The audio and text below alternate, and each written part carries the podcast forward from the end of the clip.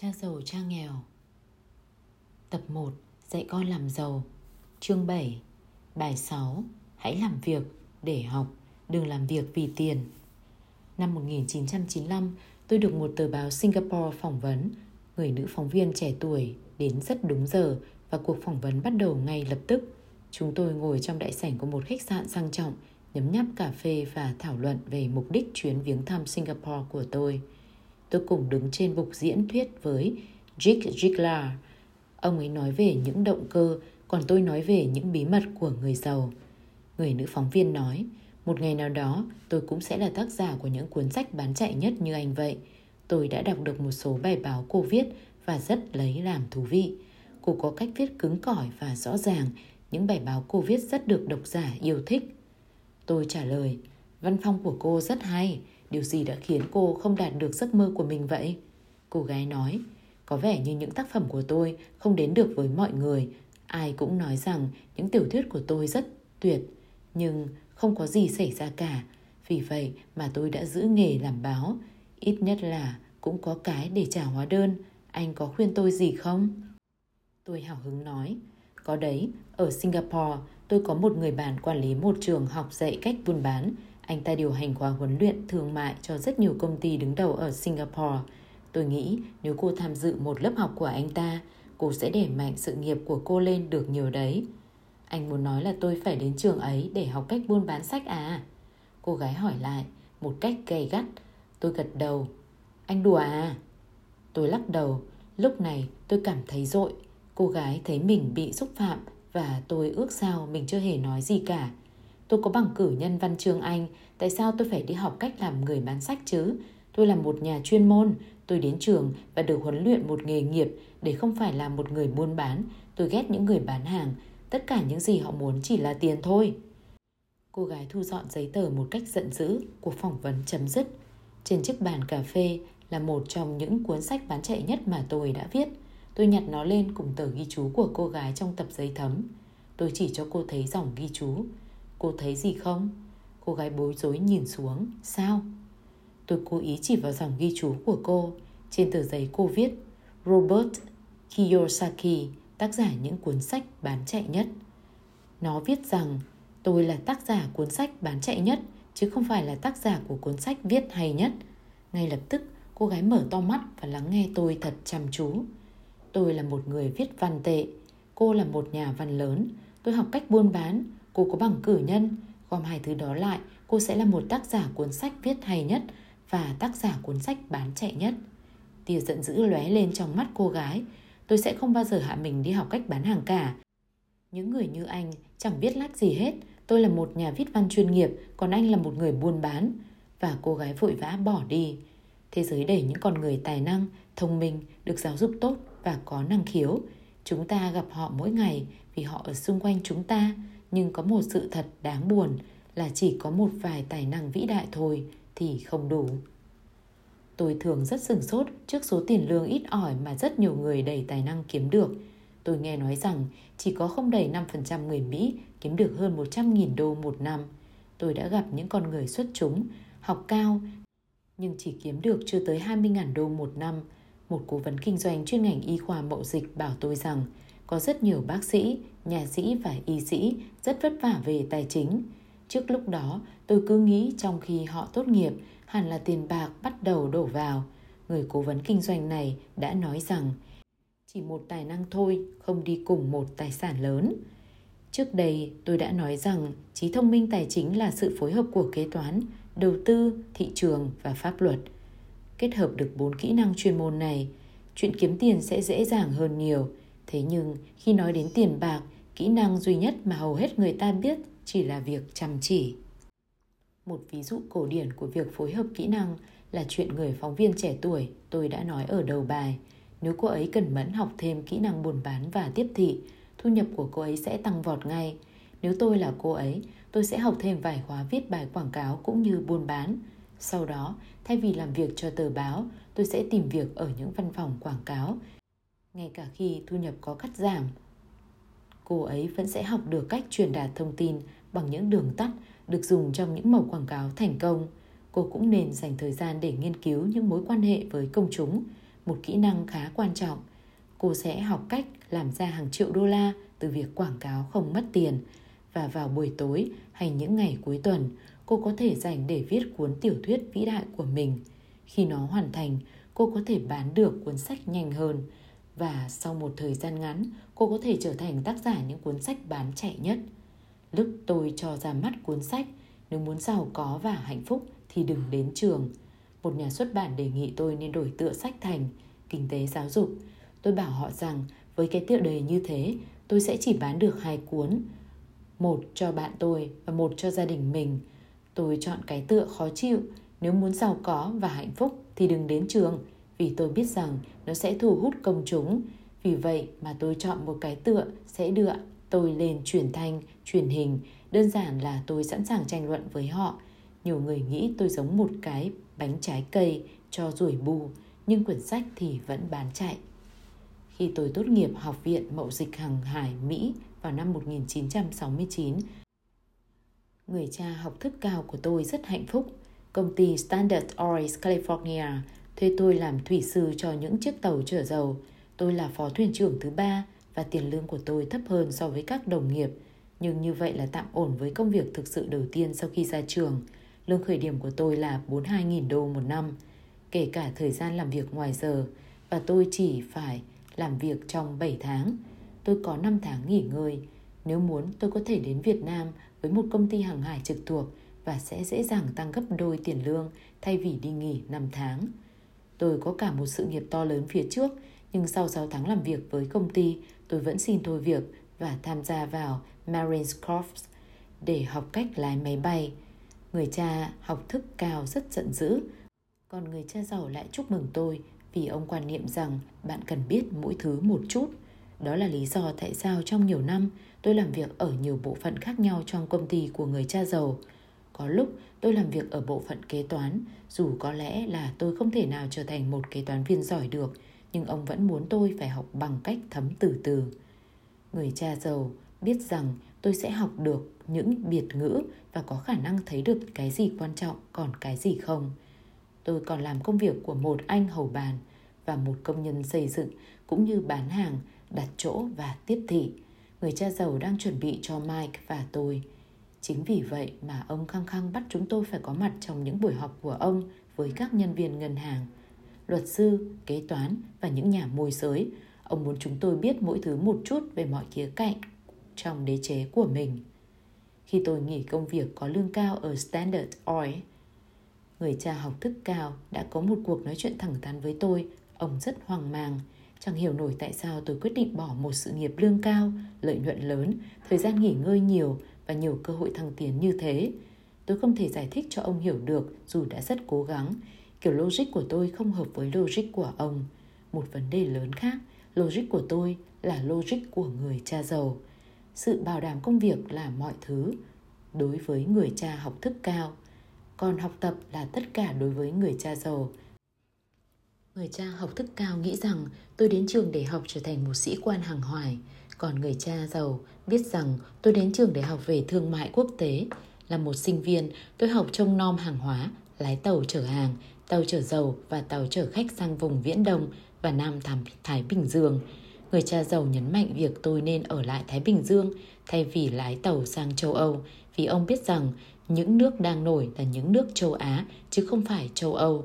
Trong khi những người bạn học của tôi đang bận tham gia vào hội sinh viên thì tôi học cách kinh doanh, học về những kiểu người và những nền văn hóa Nhật, Đài Loan, Thái Lan, Singapore, Hồng Kông, Việt Nam, Triều Tiên, Tahiti, Samoa và Philippines. Nhờ những việc học đó, tôi đã nhanh chóng trưởng thành. Người cha học thức cao chỉ không hiểu tại sao tôi quyết định nghỉ việc để gia nhập Marines Corps. Tôi bảo ông rằng tôi muốn học lái máy bay, nhưng thực sự là tôi muốn học cách đứng đầu một tổ chức. Người cha giàu giải thích rằng điều khó khăn nhất khi điều hành một công ty là quản lý nhân sự. Ông đã có ba chục năm phục vụ trong quân ngũ. Còn người cha có học của tôi thì được miễn quân dịch. Người cha giàu cho tôi biết giá trị của việc học cách lãnh đạo mọi người trong những tình huống nguy hiểm. Ông nói, khả năng lãnh đạo là điều kế tiếp mà con cần phải học. Nếu con không phải là một nhà lãnh đạo giỏi, con sẽ bị bán sau lưng. trong kinh doanh cũng giống như vậy. Năm 1973, tôi từ Việt Nam trở về và xin thôi việc. Dù tôi rất thích được bay, tôi tìm việc ở Xerox Corps. Tôi tham gia vào đây vì một lý do riêng mà không phải vì lợi nhuận. Tôi là một người rụt rè và ý nghĩ phải đi bán hàng là một vấn đề kinh khủng nhất thế giới. Tôi vào làm cho Xerox vì ở đây có một trong những chương trình huấn luyện bán hàng tốt nhất nước Mỹ. Người cha giàu rất tự hào về tôi, còn người cha học thức cao lại cảm thấy xấu hổ. Là một người lao động trí óc, ông nghĩ rằng những người bán hàng thuộc tầng lớp thấp kém. Tôi làm việc ở Xerox trong 4 năm cho đến khi vượt qua được nỗi sợ hãi khi phải gõ cửa từng nhà mà bị xua đuổi. Khi đã trở thành một trong năm người bán hàng giỏi nhất, tôi lại xin thôi việc và chuyển đi để lại sau lưng một sự nghiệp lớn với một công ty tuyệt vời. Năm 1977, tôi thành lập công ty đầu tiên của mình. Người cha giàu đã chuẩn bị cho Mike và tôi tiếp quản các công ty. Vì vậy, lúc này tôi phải học cách thiết lập và kết hợp chúng lại với nhau. Sản phẩm đầu tiên của tôi, ví ni lông dùng khóa dán, được sản xuất ở Viễn Đông và vận chuyển đến một kho hàng ở New York, gần nơi tôi đi học trước kia. Việc học chính thức đã hoàn thành và bây giờ là lúc tôi phải kiểm tra khả năng ứng dụng của mình. Nếu thất bại, tôi sẽ phá sản. Người cha giàu nghĩ rằng tốt nhất là bị phá sản trước tuổi 30. Lời khuyên của ông là con sẽ vẫn còn thời gian để đứng lên. Vào đêm sinh nhật 30 của tôi, chuyến tàu đầu tiên rời Triều Tiên để đến New York. Ngày nay, tôi vẫn còn kinh doanh trên phạm vi quốc tế và như người cha giàu khuyến khích, tôi luôn tìm kiếm những đất nước đang nổi. Hiện nay, công ty đầu tư của tôi đang đầu tư trên khắp các vùng Nam Mỹ, châu Á, Northways và Nga. Có một câu nói cổ xưa rằng công việc là viết tắt của vượt qua sự túng quẫn. Job, just over broke. Và không may là câu nói này đúng với hàng triệu người. Vì trường học không nghĩ rằng hiểu biết tài chính cũng là một sự hiểu biết đánh giá, nên hầu hết các công nhân phải sống trong kham khổ trong cái vòng luẩn quẩn làm việc và trả hóa đơn.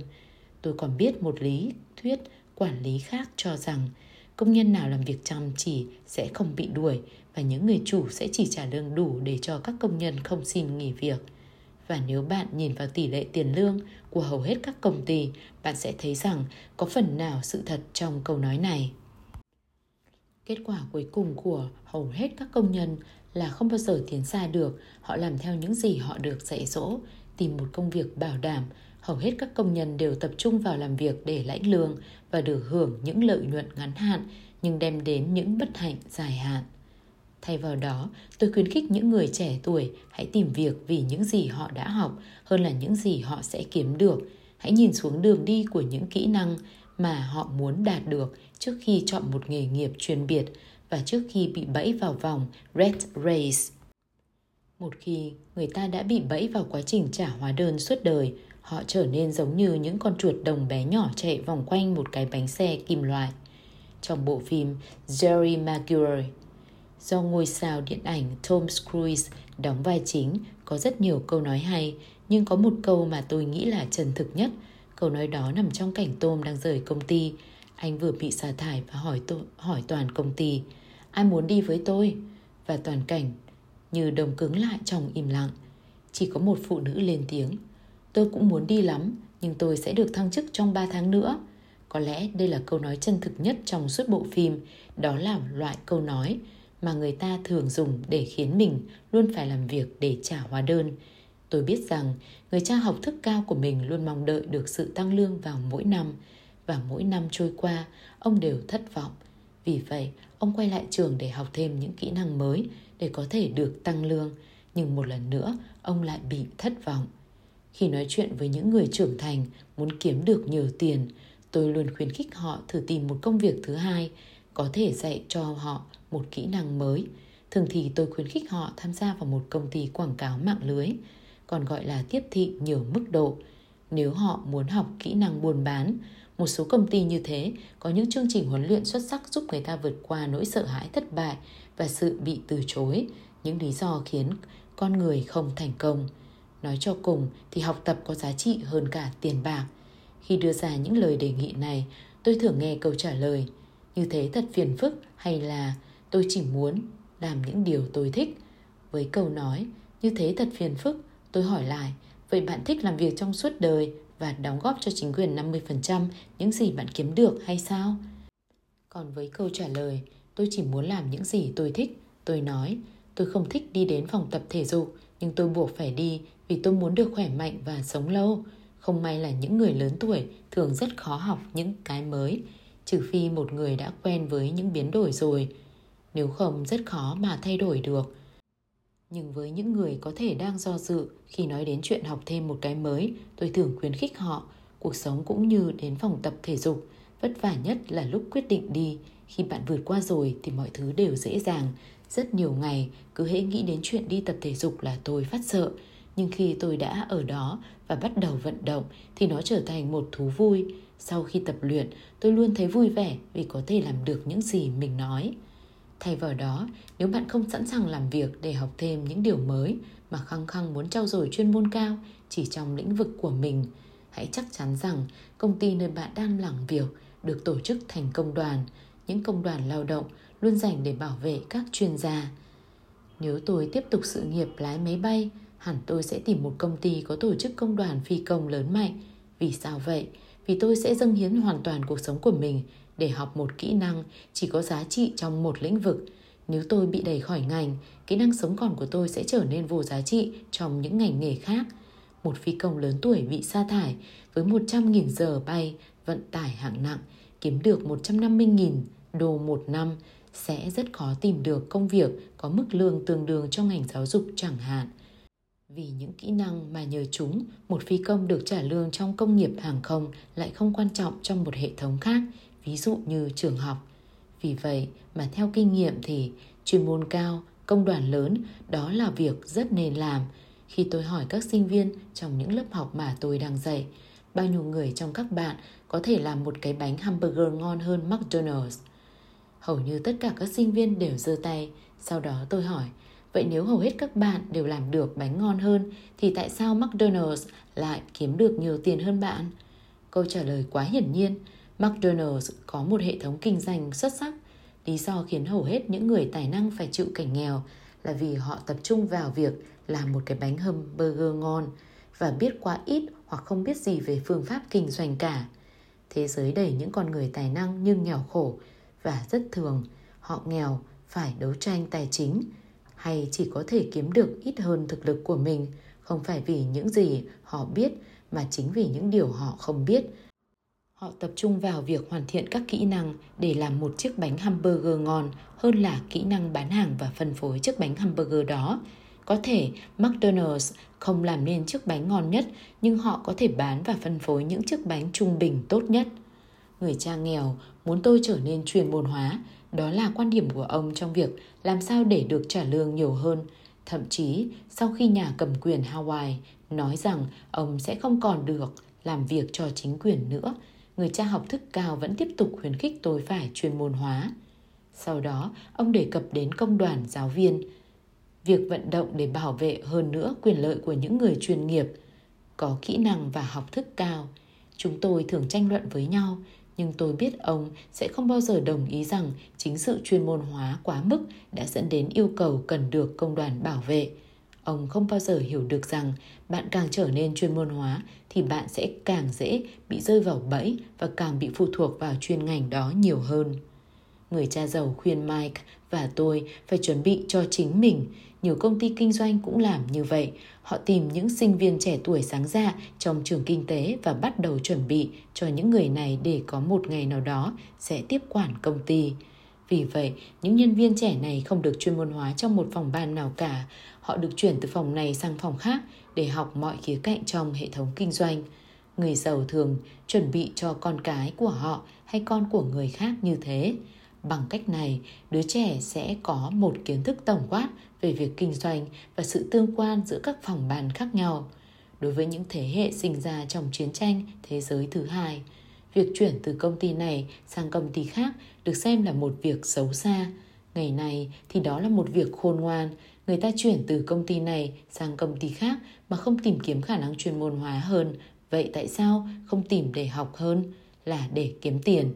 Trong tương lai gần, có thể bạn sẽ kiếm được ít tiền hơn, nhưng trong tương lai xa, bạn sẽ được thưởng thưởng qua các tổ cổ tức lớn. Những kỹ năng quản lý chính cần thiết để đạt được thành công là một Quản lý vòng quay tiền 2. Quản lý toàn hệ thống, kể cả bản thân bạn và thời gian dành cho gia đình 3. Quản lý nhân sự Kỹ năng chuyên môn hóa, quan trọng nhất là kỹ năng bán hàng và hiểu biết thị trường, khả năng bán hàng hay khả năng giao tiếp với người khác. Một khách hàng, nhân viên, ông chủ, vợ hoặc chồng hay ngay cả con gái mình chính là kỹ năng cơ bản đem đến sự thành công cá nhân. Những kỹ năng giao tiếp như viết, nói và đàm phán nhàn là những điều cốt yếu của một cuộc sống thành công. Đó là một kỹ năng mà tôi liên tục rèn luyện. Tham dự các khóa học hay mua những cuộn băng giáo dục để mở rộng kiến thức. Như tôi đã nói, người cha học thức cao càng làm việc chăm chỉ, tích cực hơn thì ông càng thành thạo hơn và càng chuyên môn hóa hơn thì ông càng mắc bẫy nhiều hơn. Dù tiền lương tăng lên nhưng những lựa chọn của ông bị giới hạn lại. Ngay sau khi nghỉ việc làm cho chính quyền, ông mới thấy rằng thực sự ông dễ bị tổn thương về mặt công việc như thế nào. Cũng giống như một vận động viên chuyên nghiệp, thình lình bị chấn thương hay quá lớn tuổi không thể chơi được nữa. Cái vị trí được trả lương cao mà họ từng nắm giữ đã trôi qua và bây giờ họ phải dùng đến những khả năng hạn chế của mình. Tôi cho rằng đó là lý do tại sao người cha có học thức cao của tôi phải dựa quá nhiều vào công đoàn như vậy. Người cha giàu khuyến khích Mike và tôi tìm hiểu mỗi thứ một chút. Ông khuyến khích chúng tôi làm việc với những người thông minh hơn mình và tập hợp những người thông minh này lại thành một nhóm. Ngày nay, điều đó gọi là sự hòa hợp của những chuyên ngành nhà nghề. Hiện nay, tôi có thể gặp được những người cựu giáo viên kiếm được hàng ngàn đô la một năm. Họ làm ra nhiều như vậy vì họ có kỹ năng chuyên môn trong lĩnh vực của mình, cũng như nhiều kỹ năng khác. Họ có thể dạy học và cũng có thể bán hàng hay tiếp thị. Tôi biết không có kỹ năng nào quan trọng hơn bán hàng và tiếp thị. Hai kỹ năng này rất khó học đối với hầu hết mọi người, chủ yếu là vì họ sợ bị từ chối. Bạn càng giao tiếp tốt, điều đình tốt và tự chủ được nỗi sợ bị từ chối thì cuộc sống sẽ càng dễ dàng. Việc chuyên môn hóa về mặt kỹ thuật có điểm mạnh và điểm yếu riêng của nó. Tôi có những người bạn thiên tài nhưng cũng không thể giao tiếp với người khác một cách có hiệu quả và kết quả là số tiền họ kiếm được rất ít ỏi. Tôi khuyên họ chỉ cần dùng một năm để học bán hàng thôi. Thậm chí nếu không kiếm được đồng nào, họ vẫn có thể phát triển tốt khả năng giao tiếp và điều đó là vô giá. Bên cạnh việc là một học viên giỏi, một người bán hàng được việc và một nhà tiếp thị tài ba, chúng ta cần phải là một giáo viên giỏi, là một học viên cử. Để giàu có thực sự, ta cần biết cho và nhận. Trong những trường hợp phải đấu tranh về tài chính hay về nghề nghiệp, người ta không cho mà cũng không nhận. Tôi biết có nhiều người nghèo chỉ vì họ không phải là một sinh viên cử mà cũng chẳng phải là một giáo viên giỏi. Cả hai người cha của tôi đều là những người rộng rãi, cả hai đều tập cho tôi thói quen trò trước khi nhận. Dạy là một cách trò, Họ cho càng nhiều thì họ sẽ nhận lại càng nhiều. Nhưng có một khác biệt rõ ràng trong cách cho tiền. Người cha giàu cho đi rất nhiều tiền, ông cho nhà thờ, cho các hội từ thiện, các học viên. Ông biết rằng để được nhận tiền thì bạn phải cho tiền. Cho tiền là một bí mật của hầu hết các gia đình lớn giàu có. Đó là lý do tại sao có những tổ chức như Rockefeller Foundations và Ford Foundations. Những tổ chức này được thiết lập để nắm giữ của cải và gia tăng chúng, cũng như cho đi mãi mãi. Người cha học thức cao của tôi luôn nói rằng, khi tôi có dư một số tiền, tôi sẽ cho đi hết. Rắc rối ở chỗ là ông không bao giờ có dư tiền cả, vì vậy, ông cố làm việc tích cực để kiếm được nhiều tiền mà không tập trung vào quy luật quan trọng của tiền bạc. Hãy cho đi và bạn sẽ được nhận. Thay vì vậy, ông tin rằng cứ nhận đi rồi sau đó sẽ cho. Tóm lại, tôi học cả hai người cha. Một phần trong tôi là một nhà tư bản nòng cốt yêu thích trò chơi, tiền kiếm tiền. Ở một khía cạnh khác, tôi là một giáo viên có trách nhiệm xã hội, quan tâm sâu sắc đến khoảng trống ngày càng lớn giữa cái có và cái không. Riêng cá nhân tôi cho rằng chính hệ thống giáo dục cổ xưa phải chịu trách nhiệm đầu tiên với khoảng trống đang lớn dần này. Hết chương 7